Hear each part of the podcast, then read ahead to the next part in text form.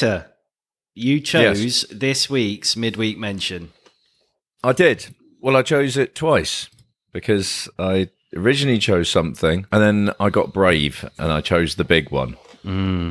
What was it originally going to be? Can't remember. It was originally going to be Stardust just because it's a Oh, bit of a that's right, guilty yeah, yeah. pleasure of mine. It's got a bit of a an ensemble cast. You two guys especially hadn't seen it, but there was a bit of a link. Well, and then I had to change the top five for the for the main oh, show. Oh yeah, you, you fucked it, didn't and you? then and then I thought, uh, seeing as that's going to be sand, one of the sandiest films I know is Lawrence of Arabia, and Peter O'Toole bizarrely is also in Stardust, albeit not for very long.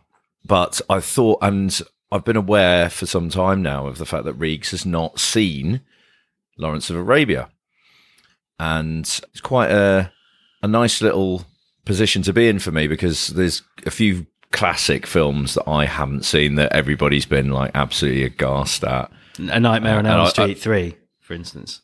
I've, I might have seen that. Things like off the top of my head, like Papillon. I'd never seen. Um, You'd never seen Shining, had you? Never I'd seen never seen The Shining. Yeah. there's loads of what I would say are very iconic and classic Yeah. films, almost like must see Yeah. films. And Yeah. this is right up there.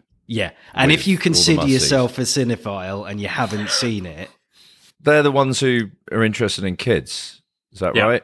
is that what you're saying? Yeah, cinephiles, yeah. S- Yeah, yeah. Oh, no, absolutely. Like you guys very much are bigger cinephiles than than than I, and so Reeks really, especially as uh, one of the main protagonists of this podcast, you you had to have seen it. There's a little smirk on your face there, Reeks, like you didn't fucking bother your ass.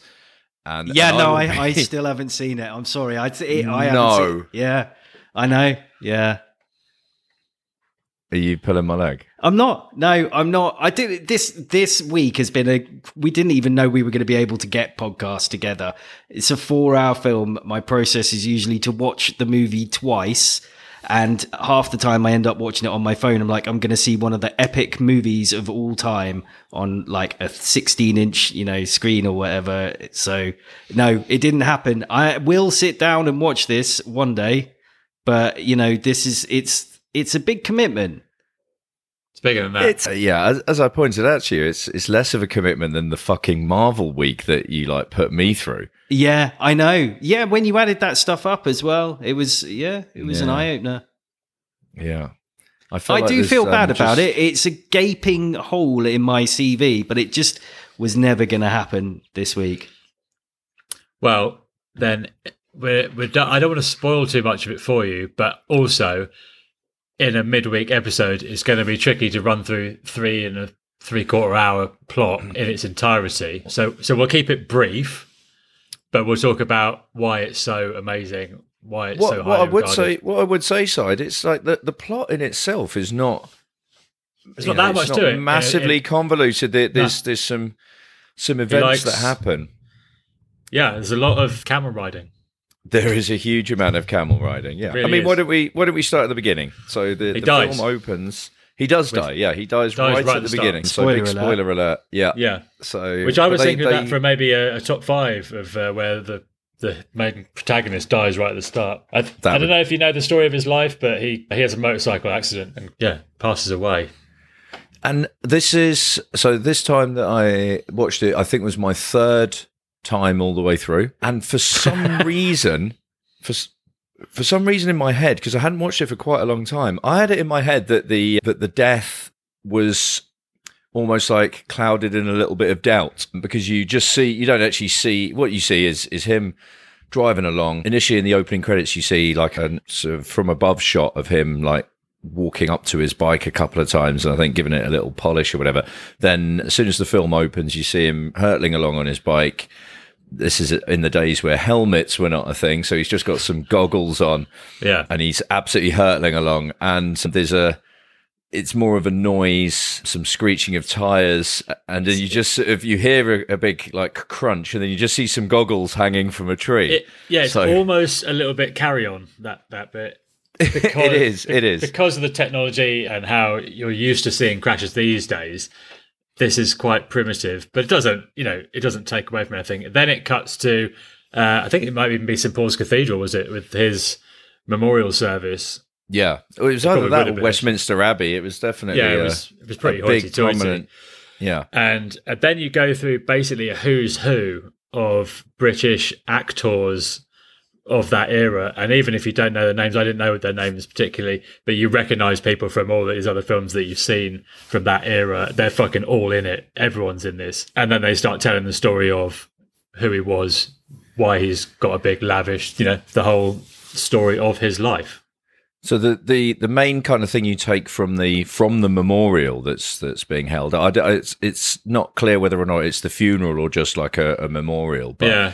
What what is clear is there's there's like there's reporters there and everyone's asking about this. So much kind of like mystique around this character Lawrence of Arabia. There's a lot of people, you know, they'll say, "Oh, did you know?" He was like, "Yes," and they said, "Oh, okay. Well, you know, what was he like? You know, were, were, were all the stories true? Was he really that? You know."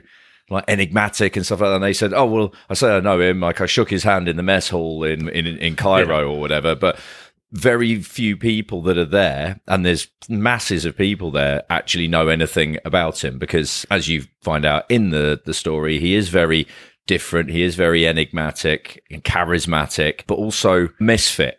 Certainly in the in the, the amongst the ranks of the the British Army. So it then cuts back to I think it is Cairo, back at the beginning of of his time serving in the in the British Army. And I should know this, but what sort of time is it? It's the I think it's about half three. yeah about But 19, 1935 was, was when um, he died. So it would have been before that. Um, It's it's set in the first world First World War. So this is First World War is is going on, and the British are in what I presume they're in Egypt, which I presume was still part of the Empire at the time. And you've got this well, he's called in to see his commanding officer, isn't he? Yeah, because I think that there's an opportunity that's come up. Lawrence has, has done a bit of studying. He's very he's very studious. He's he's very sort of interested doesn't- in in, in the fit in. culture. Yeah, he is a misfit, and he, but he's very interested in the in the culture of the the places that he's visiting and so on, and wants to kind of immerse himself into it. So he's certainly done his his homework, and but he is because he's a bit of a misfit. He's a little bit sort of insolent and a bit yeah But sarcastic. he, he looks down on them. He thinks he's better than them in a way because he's he is an educated man. I think he's Oxbridge, some sort of university education, and he certainly feels like he's got a, a level of superiority on even his superior officers because Yeah. he just knows more than them, and, and they they don't like that about him. So he's he's basically sent on a really really vague mission yeah to go Well, and learn he- stuff. Basically, He's he's also the the bastard son of a lord, isn't he? But he'll he'll never take on the title because he's not uh, as a you know because he's a bastard. But yeah, he's there's an opportunity they see to to send somebody out to meet with and effectively kind of like shadow Prince Faisal, who's is he a, what is he? Well, he's a he's a, a prince of of an Arab Yeah. tribe. Yeah, Prince Faisal's leading a revolt against the Turks. And this is the first sort of point for me to talk about because he's played by Alec Guinness. Sir Alec Guinness. Right, And in so- blackface. It's there with brown face, black face, and there's quite a lot of it in this. Even Omar Sharif, I think, it looks like he's got some makeup on to make him look more. It's like, well, I get, you know, certain thing you have to make things look like a certain way on camera, but and they go out of their way to say that how amazing his makeup was and how convincing he was, and when he was walking around, because everything here is on location. This is not, you hmm. know, Pinewood Studios or whatever. This is, and they say, oh, when Alec Guinness is walking around in fucking brown face, everyone thought he was the real Prince Faisal, and you're like, did they? Yeah, I mean it, it's it's a sign. I think it's of just a cultural times. touch point that you wouldn't have it done that way now. Yeah, I'm but this movie is what? How many years old now? This It's 60, 62. 62.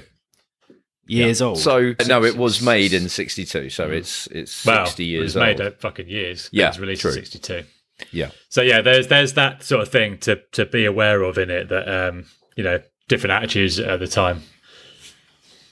yeah. But he does. He he he travels out to to meet with Prince Faisal. He goes off with his. He's got a Bedouin guide. There's there's Yep. him and this and this other guy Tafas, and they're on their camel. Uh, camels. The, the, what they do so brilliantly in this film, and and the reason, one of the reasons why it's so long, albeit I'd like to add, it doesn't it doesn't feel like onerous as you're watching it, but the scale of everything is absolutely fucking frightening. And and they do that because this is the journey that this guy made. You know, he's had to go on this fairly epic journey just to even get to to this post that he's been put in. So you sort of see him learning how to ride a camel a bit better. There's a really poignant part right very early on where he stops to have a drink of water, Yeah. just a, like a small cup full of water, and the Bedouin guy he he says to the Bedouin guy, "Will you?" He goes, "Are you not drinking?" And he says, "I'm Bedouin. You know, I I I live in the desert. I don't need to drink as much." So Lawrence pours his water back into his bottle and said, "I'll drink when you drink." And mm. that's like his. He's got this kind of like. It's defiance, but it's also because what he wants to do is immediately He's- immerse himself into the culture, be accepted, and also not be seen as as either superior or inferior to them. Yeah, he wins over like that. He he says something earlier, really early on in the film with with a match. I think he's putting it out with his fingers or he's doing something, and one of the guys says, "Oh, doesn't it hurt?" You're, you know, they think, "Oh, you're weird. You know, does that not hurt you?" And he says, "Yeah, it does, but the trick is to not let it bother you or not let it." And Yeah. that's what he sort of takes through the rest of the film. He's in these like perilous situations, or he's out in the desert for days upon end, which would kill anyone. Later on, they have to cross a, a you know in inverted commas, uncrossable bit of desert to get somewhere, and he has to go back to rescue someone, and he does, and it's like. I just don't. He doesn't let it faze him. He's got that s- like superhuman constitution that he can just put up with anything, just Yeah. about. and he's he's got a pretty sort of like you know jovial disposition most of the time but mm. you know there are things that happen along the way that do get to him and and it seriously affects his mental health all the way through this story but he he keeps kind of plodding on nonetheless i mean before he gets to Prince Faisal, there's that absolutely iconic scene, which even you must have seen, Reeks, of him and his Bedouin guide t- stopping to, to drink from a well. And there's the, the music, and you just very, very slowly see a man on a camel, an Arabic guy on a camel coming closer and closer. And this is Omar Sharif kind of like riding out of the, the desert. And before, before the, the guide gets to, he, he sees Isn't him coming shot and he like runs a couple over. of minutes or something? That It is, shot yeah, the- yeah, yeah. It's quite long because it's such a deep field of whatever. Focus. Yeah, they they had to create a lens. It's a special 482 mil lens made by Panavision. They still have the lens. It's known amongst cinematographers as the David Lean lens, and it's never been used since. If you think, well, just crack it out if it's that good, like you know, Yeah. everyone have a go. But it is amazing. You know, you see him. In the mirage, then sort of appear. You even see it in stupid things like you know, the Book of Boba Fett. You know, when the bounty hunter appears, and it, it feels like everything's referencing because it's so iconic. But yeah, he just guns the guy down. It's like drank out my well without permission, so you fucking Yeah, gone. yeah, and and Lawrence is very sort of put out by that. He's he's sort of you know befriended this guide, and the fact that he's and he's even uh, he's even annoyed or irked that, that this guy doesn't want to shoot him because he sort of sees that he's a British Army officer and and respects that. Whereas because this guy was just a Bedouin drinking from a well that he wasn't permitted to, he uh, yeah he got the treatment. He got blown away. What's it? So Omar Sharif's character, who is called Sharif. it's Sharif, yeah, but but yeah, Sheriff Ali Ibn El Karish, to use his full name. So he takes before before they do anything, he like when he's shouting at him, Lawrence of Arabia, he does say, you know, you'll never get anywhere. You're just killing each other all the time, you know, and then you know his whole thing is about uniting everyone yeah in, in this campaign against the Turks. Yeah because how can they fight the Turks if they're sort of fractured themselves? But yeah, Sharif takes his come playfully, and then Lawrence against defiant again defiantly says, "Look, I'll, I'll find my way." Manages to do so, makes his way to Prince Faisal's camp, and that's where you know there's another British serving officer who outranks Lawrence, who's already there. He's like a bit of an aide to to Prince Faisal, and he effectively says to Lawrence, "Look, you know, let me do the talking. Don't say anything." But straight away, the prince, played by Sir Alec Guinness, as we said before, takes a bit of a shine to him. You can see that he's and starts actually asking his his counsel. There, he's he's thinking, you know, tactically, how can they get a bit of a, a foothold in this in this conflict with the Turks? They they know that a very key target or, or what's it called location is a place called Aqaba, which is right on the coast. The Turks have got it, but it's it's only got guns that face out to the sea because they've got absolutely no qualms or c- concerns that there's going to be anyone attack them from the rear because as Side alluded to before, it's an uncrossable piece of desert that takes I, I didn't really get a feel for it, but I think we're talking weeks. couple of weeks, I think. Yeah, Yeah, yeah, we're talking weeks of desert crossing and a period, I think, of, of days where they they will not drink at all. They basically have to drink their last, but they, they go to a well, and then I think it's a number of days before they will reach another well. They get concerned about the camels dying and, and all of that kind of stuff, which is obviously leave them uh, high and dry. As Sadie says, as they're, they're doing the crossing, he's kind of taken on these two, I guess, s- what you call servants, but you know they they're they're It's very willing orphans, to. Yeah, Yeah. two orphan boys who are very willing to. They want to. They're fascinated by this character. At this stage, all of the the Arabic guys have taken to calling Lawrence Orans. Orange. Orans, yeah, for whatever reason. And one of the one of the guys in in the caravan, I guess, he falls off his, ho- uh, his horse, his camel, in the middle of the night because they're, they're having to travel by night because of the heat during the day. And when they come to the following day, or when they they reconvene, Lawrence realizes that this guy has fallen. So he says he's going to go back, and they they're like, well, you know, that's you dead because we've just crossed. It's inhospitable, and and we're you know we might die anyway.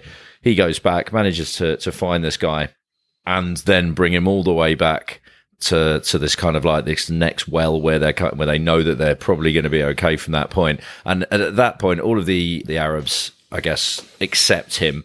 And they they give him robes, don't they? Like they give him like the, the Arabic robes. And Sharif, who's previously been a bit of a a bit of he's a bit on the fence. He's a bit on the fence about, Yeah. he? Yeah, yeah, he he he immediately just sort of you know almost this guy's like, the real deal. know, yeah. yeah just goes like listen yeah that that that's that's you've gone above and beyond there so anyway they take Aqaba you, you know using only sort of what's it it's only about 50 men i think fifty it is men. and they- yeah, the prince yeah. gave him fifty men. Yeah, I think they probably lost a couple along the way, but because of the element of surprise, they take Aqaba, imprison some Turks, but sort of get rid of a lot as well. And then Lawrence decided that that's that's a good point at which to to report back to Cairo to to say that that that you know what he's done and that this has been a success. And this film is in two acts, and that's the end of the first act, really, isn't it? It's just that's it. I mean, we we've not done it anywhere near enough justice at this stage.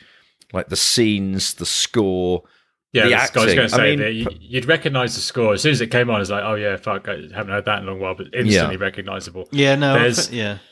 There's a lot of places in the film where you can just. I was just like, I'm just going to pause that and just leave that shot on the screen for a little while because it's so fucking epic. There's one, I can't remember if it's in Act One or Act Two, but it's like a sunset over the desert, but it's by the shoreline as well, and it's just so immaculately conceived. It's just amazing, and it's Yeah. just visually so stunning. It- it- it's a must see. I mean, it's it's like a sort of cliche where you say, "Well, they don't make them like this anymore," but they really they do. don't. They know. don't. This was No. this was a 14 month location shoot. Yeah, with thousand, In- like 10,000 extras or Yeah. whatever. Yeah, it's just absolutely unbelievable. Yeah. And I mean, I, I don't know about you, side. Even on the third watch, that that first act, which is a couple of hours long, it, it flew by for me. It's not a.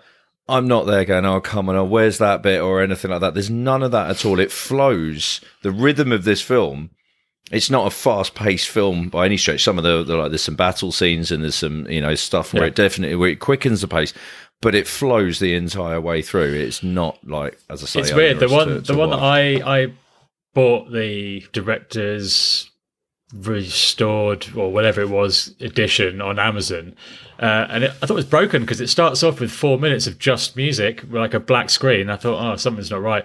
Just skip forward and realised, oh, it was you know it was just like a really long intro. See, I, I had the same. you yeah, are must- actually I've- given you are actually given the intermission and it's the Yeah. intermission it's not like it just cut back into film you get a proper it's like I- i've got a pause button i can just like What did you do? Go and get an ice cream? Did you use your intermission just- or fast forward it? I, I was a little bit just checking the runtime it's- because it's the the part the first part of the film is a lot longer than the second part well a lot longer it's probably about two hours to an hour and a half, something like that. So I just wanted to see, like, when I realised it was an actual intermission that they'd given you, just how long an intermission actually was. I can vaguely remember going to the cinema and having intermissions in films back in the Yeah, day. yeah, I, I But, remember um, that. but I can't remember how long they were. I mean, uh, this one was probably long enough to go for a piss. They were they were five minutes. It was comfort break. It was five minutes at tops. It wasn't so that you could go and like get hot dogs and pick a mix and shit. It was well, no, because you used to have the just concessions thing in the in Yeah. the, yeah, exactly. uh, yeah, yeah. Yeah. do Yeah. though. I don't think we need to plow through like everything that happens. No, in no, it. no, no. it's that he's basically he ingratiates himself and becomes almost completely one with the Arabic people. He unites them all, and they they go on all these various different missions to do things. He's he seriously doubts that the office boys back home, you know, behind the desks have got designs on what they want to do with this empire.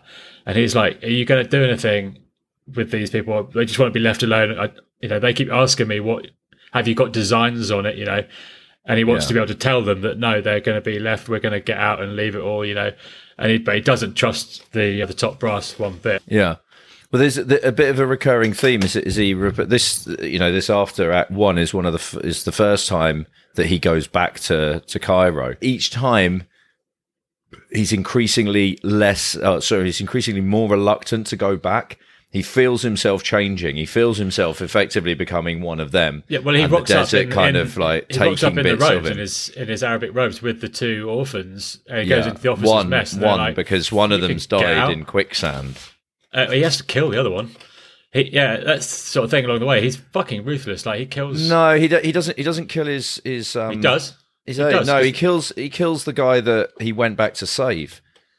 He He has to kills one of the guys who gets injured because if he gets captured, it'll be even worse for him. So Right. Sorry. Sorry. Yes. He, A sorry, yes, he does. That, that's like a Yeah. that's a mercy killing. But Yeah, he just yeah. I mean, him. what, another another thing he has to do, which is very oh, uh, the I the, guess, the feud thing. significant is that you know when they pick up along the way and um, they pick up Anthony Quinn, another guy in brownface, his his tribe. They seem a bit more kind of like you know less like tactical and considered a bit more barbaric. But anyway, there's a blood feud between one of his camp and one of Prince Faisal's camp. Lawrence, because he, he doesn't want to lose the you know the, the togetherness that's been built, he says, look, rather than you execute uh, carry out the execution i'll do it because i'm neutral and you you guys are still one sort of uh, arabic army. And then they the crowd like disperses and you realize it's the guy that he went back for to save his life in the desert that he then has to execute. Not only does he is he, does he do it he then admits back at, in in headquarters in cairo that enjoyed he it. actually quite enjoyed it yeah. It's very yeah it's, it's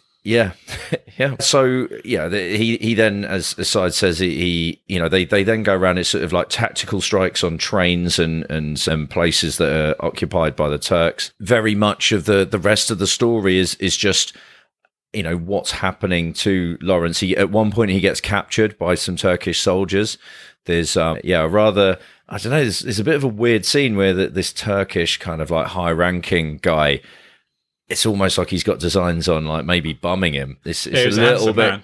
He was a Yeah, handsome no, man. no, he was he was he was a handsome man, and I've, I've found out found out some interesting stuff about the the guy. The actor is Jose Ferrer, who plays this Turkish Bey B E Y. But anyway, they he, he manages to to escape that and effectively returns back to the like the yeah the British headquarters in Cairo with all of his work done with the Arabs having effectively conquered the you know or, or reclaimed the the areas that, that the Turkish had, had taken but it's it's pretty much destroyed him as a Yeah, he's, character he's been promoted a couple of times. I think he's up to Yeah. what is he up to major or something at the end. yeah Um, and he says, oh, "I'm going to fucking resign." You know, he's totally disillusioned with the whole system. Um, and they're like, "You're fucking crazy! Like, don't do anything. Like in the heat of the moment, just stay on. You get like all this money, military pension, blah blah blah." Um, he's like, "No, fuck off! Like, I don't want any of that." And he just Re- fucks yeah. off and crashes his motorbike. Oh, I see. And then really markedly what back there's a at- scene is where that, the, that ties back into what happened at the beginning. Then with the yeah you don't you don't see that again what you do see is as he's leaving you get shot Egypt the goggles you see in the tree. No, he, as, he, as he's leaving Egypt, you see him just he's in a jeep and he sees a guy fly past him on a motorbike, and, and obviously there's a nod to, oh, that's a bit of me, that, and that's ultimately what kills him. There is a really poignant scene back in, in the mess hall in Cairo where he's he's in his rags and he's he's done all these like unbelievable things. He's become basically a general who's led an entire army to, to victory in, in multiple battles. He's he's as successful a, a general as there would have been in the British Army, and he he finally gets because everyone sees him as this weirdo slash misfit. And he finally gets all of their respect. There's a bit where they're like cheering, they're all patting him on the back and stuff. And it's ph- it's phenomenal acting because whilst he's getting all this adulation, he's devastated. He's terrified. He's like almost like crying because that's not what he wanted. He doesn't want the respect of these guys because he has no respect for them whatsoever. No. But because of mm-hmm. this, you know, these successes, yeah, he's he, he's got something that he, he never really set out set out to achieve. He just wanted to help the people that he felt didn't have the same opportunities and advantages as as, as him or, or the British. You can't So do this what's film. The, the nowadays they would probably talk about the white savior trope. Does that play out Um, here, where you have a bunch of you know, people who there- are there i- saved there is- by a there is that. white hero? I mean, that's essentially the film. You know, he Yeah. is the white savior. Well, if you want to yeah, look at and it it's that way. it's, just, but yeah, it's, a true essentially story. the, the true story. If, if and, and what is what is is very very relevant is that he is both he is incredibly respectful of of the Arabs and the Arabic culture uh, and immerses himself into it, and that's why he you know it's it's uh, yeah, so considering mutual. when this was made in the '60s, they it sounds like they've gone out of their way to show that he was trying to ingratiate himself into the completely cultures and, and again he he brings one of his his like his servants in inverted commas back with him to the, when the first time he goes back and he goes up to the bar he orders two glasses of lemonade. Obviously they're saying we can't serve him in here. This is like an arabic kid. We, can't serve him in here. He's like i'd just give me two glasses of lemonade and and you know he he manages to get them. And then he's like right i want a room with a do- with a bed with fresh sheets and fresh linen and blah blah blah and everything. And they're like yeah of course of course. He goes no it's for him and it's for his servant. Hmm. So he he you know they they go to great lengths to show that he is incredibly sort of respectful. He hasn't he isn't this like knight in shining armor. He basically just uh, you know it almost by accident became this this sort of like figurehead as part of you know alongside the Arabic army. But they have incredible respect for him. I mean Omar Sharif's character cries at the end when he knows that he's not going to see him again. Anthony Quinn's character's, you know, still a bit, you know, he's still got a bit of the barbarian in him, and he's he's less less bothered about it. But yeah, th- you just cannot do this film justice in in a, in a half hour rambling on a podcast. the only way you can do it justice, Reeks, is to fucking watch I it. know, I know. I've got to sit There's- down and watch it. There's I'd loads of cool gobs- stuff I'd be it. gobsmacked if you didn't think that this is Yeah, it an- sounds an great. absolute classic. It sounds great, Well- It- you know. And I, but I know the original was like a seventy millimeter presentation and all this, and it's like I just want to see, you know, I want to be able to sit down and just watch it and enjoy it, and not like have to worry Right. about. I acquired it, so we, we we can do it in the man cave one day on the big screen. There's there's some cool stuff like all the all the journeys in the film, and there are fucking loads. They're all left to right. All the movement happens left to right to give you that feel of this continuous movement in one direction. You know that is it never ends. Never ends. They they would they would take for, forever setting up these shots. They're on location. It was 14 month shoot in Jordan, Spain, and Morocco, and then constantly having to drink, you know, because it's hot. Uh, they had these plastic cups, um, and they would they'd be drinking water, set up this big shot, do the shot, and then the plastic cup would just Melt. blow across. It would just blow across the shot and fucking ruin it. Oh, no. And it happened loads, so they had to they had to change to uh, to proper porcelain. And they would have been, which I- you know, recording all on directly onto film as well, which would Yeah. have physical film. It would have cost a fortune. They'd have to keep it in the right conditions. I bet loads of it would have, yeah, just what Ten. a nightmare. 10 Oscar nods and it would have had an 11th, but someone forgot to to submit Phyllis Dalton's name as she was the costume designer and the costumes are like bang on so sure that would have that would have What did it win? one. It won editing, did it? I I think won it a won, load. it won the, all the, the biggies um, Well, I bet editing's not Apart- big apart anymore from- anyway. They don't need that. It anymore. didn't win. Didn't win Best Actor because Peter O'Toole um, has the record for most nominations without a win. I think it's eight. All right, plenty's really? brother. Which plenty O'Toole. I mean, that in itself is is amazing because if if a, a part doesn't define an actor's career as, as much as this, I, I don't know what does. And yet he went on to this. That was his first Oscar nomination. I don't know what age. it- I think he was like thirty. He's meant to be playing a guy in his twenties, and and he's thirty at the time. It's an absolute powerhouse of a performance. He wasn't It's- first choice it's though. They wanted they wanted Brando. Uh, he didn't want to do it, and then they wanted Albert Finney, who was basically unknown at that point. So it's funny how things you know all come together like this did. He had terrible trouble with the camel. He had blood oozing from his uh, his jeans when he was trying to learn to ride a camel. He said this is a very delicate Irish ass to his instructor. And then eventually he would add a layer of sponge rubber under the saddle, which then became adopted by the actual Bedouin. And they nicknamed him Ab al Isfanj, father of the sponge. Father of the Sponge. That's a good bit of trivia, though. Which I think's pretty that- cool. That is bit that art is cool. imitating uh, or life imitating art there, where he's giving back to the Bedouin people again as his actual. Mm. Yeah. Yeah, exactly. The- Just a quick bit on that Jose Ferrer, who's only in it briefly. The reason that he's worth mentioning is that Peter O'Toole said that he learned more about screen acting from from Ferrer than he did in in any class that he'd ever attended. But because this guy, I think he was a bit of a big deal, certainly in international cinema before this film, he was he was pretty unsatisfied with the with the size of his part, which is, is five minutes or something screen time that he's got. Yeah, so he only accepted the role on, on the condition that he he was paid twenty five thousand dollars, which was more than Peter O'Toole and Omar Sharif combined, and Jeez. also insisted on them buying him a Porsche. So he got those things for five minutes work, which is Yeah. not too bad at It's all. good but- negotiating.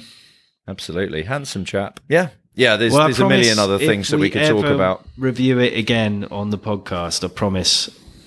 I'll watch it for the next. I'm just so angry that you made me sit through Avengers Endgame and I did it begrudgingly and you won't You liked even it, though. give this the time. Not as much as I like Lawrence of Arabia. I would like I like will this. watch this It's film not- again. It's not. I would like this. It's just I want to sit down and watch it in a four-hour chunk on a big screen where I can just enjoy that, and it just was never going to happen this week.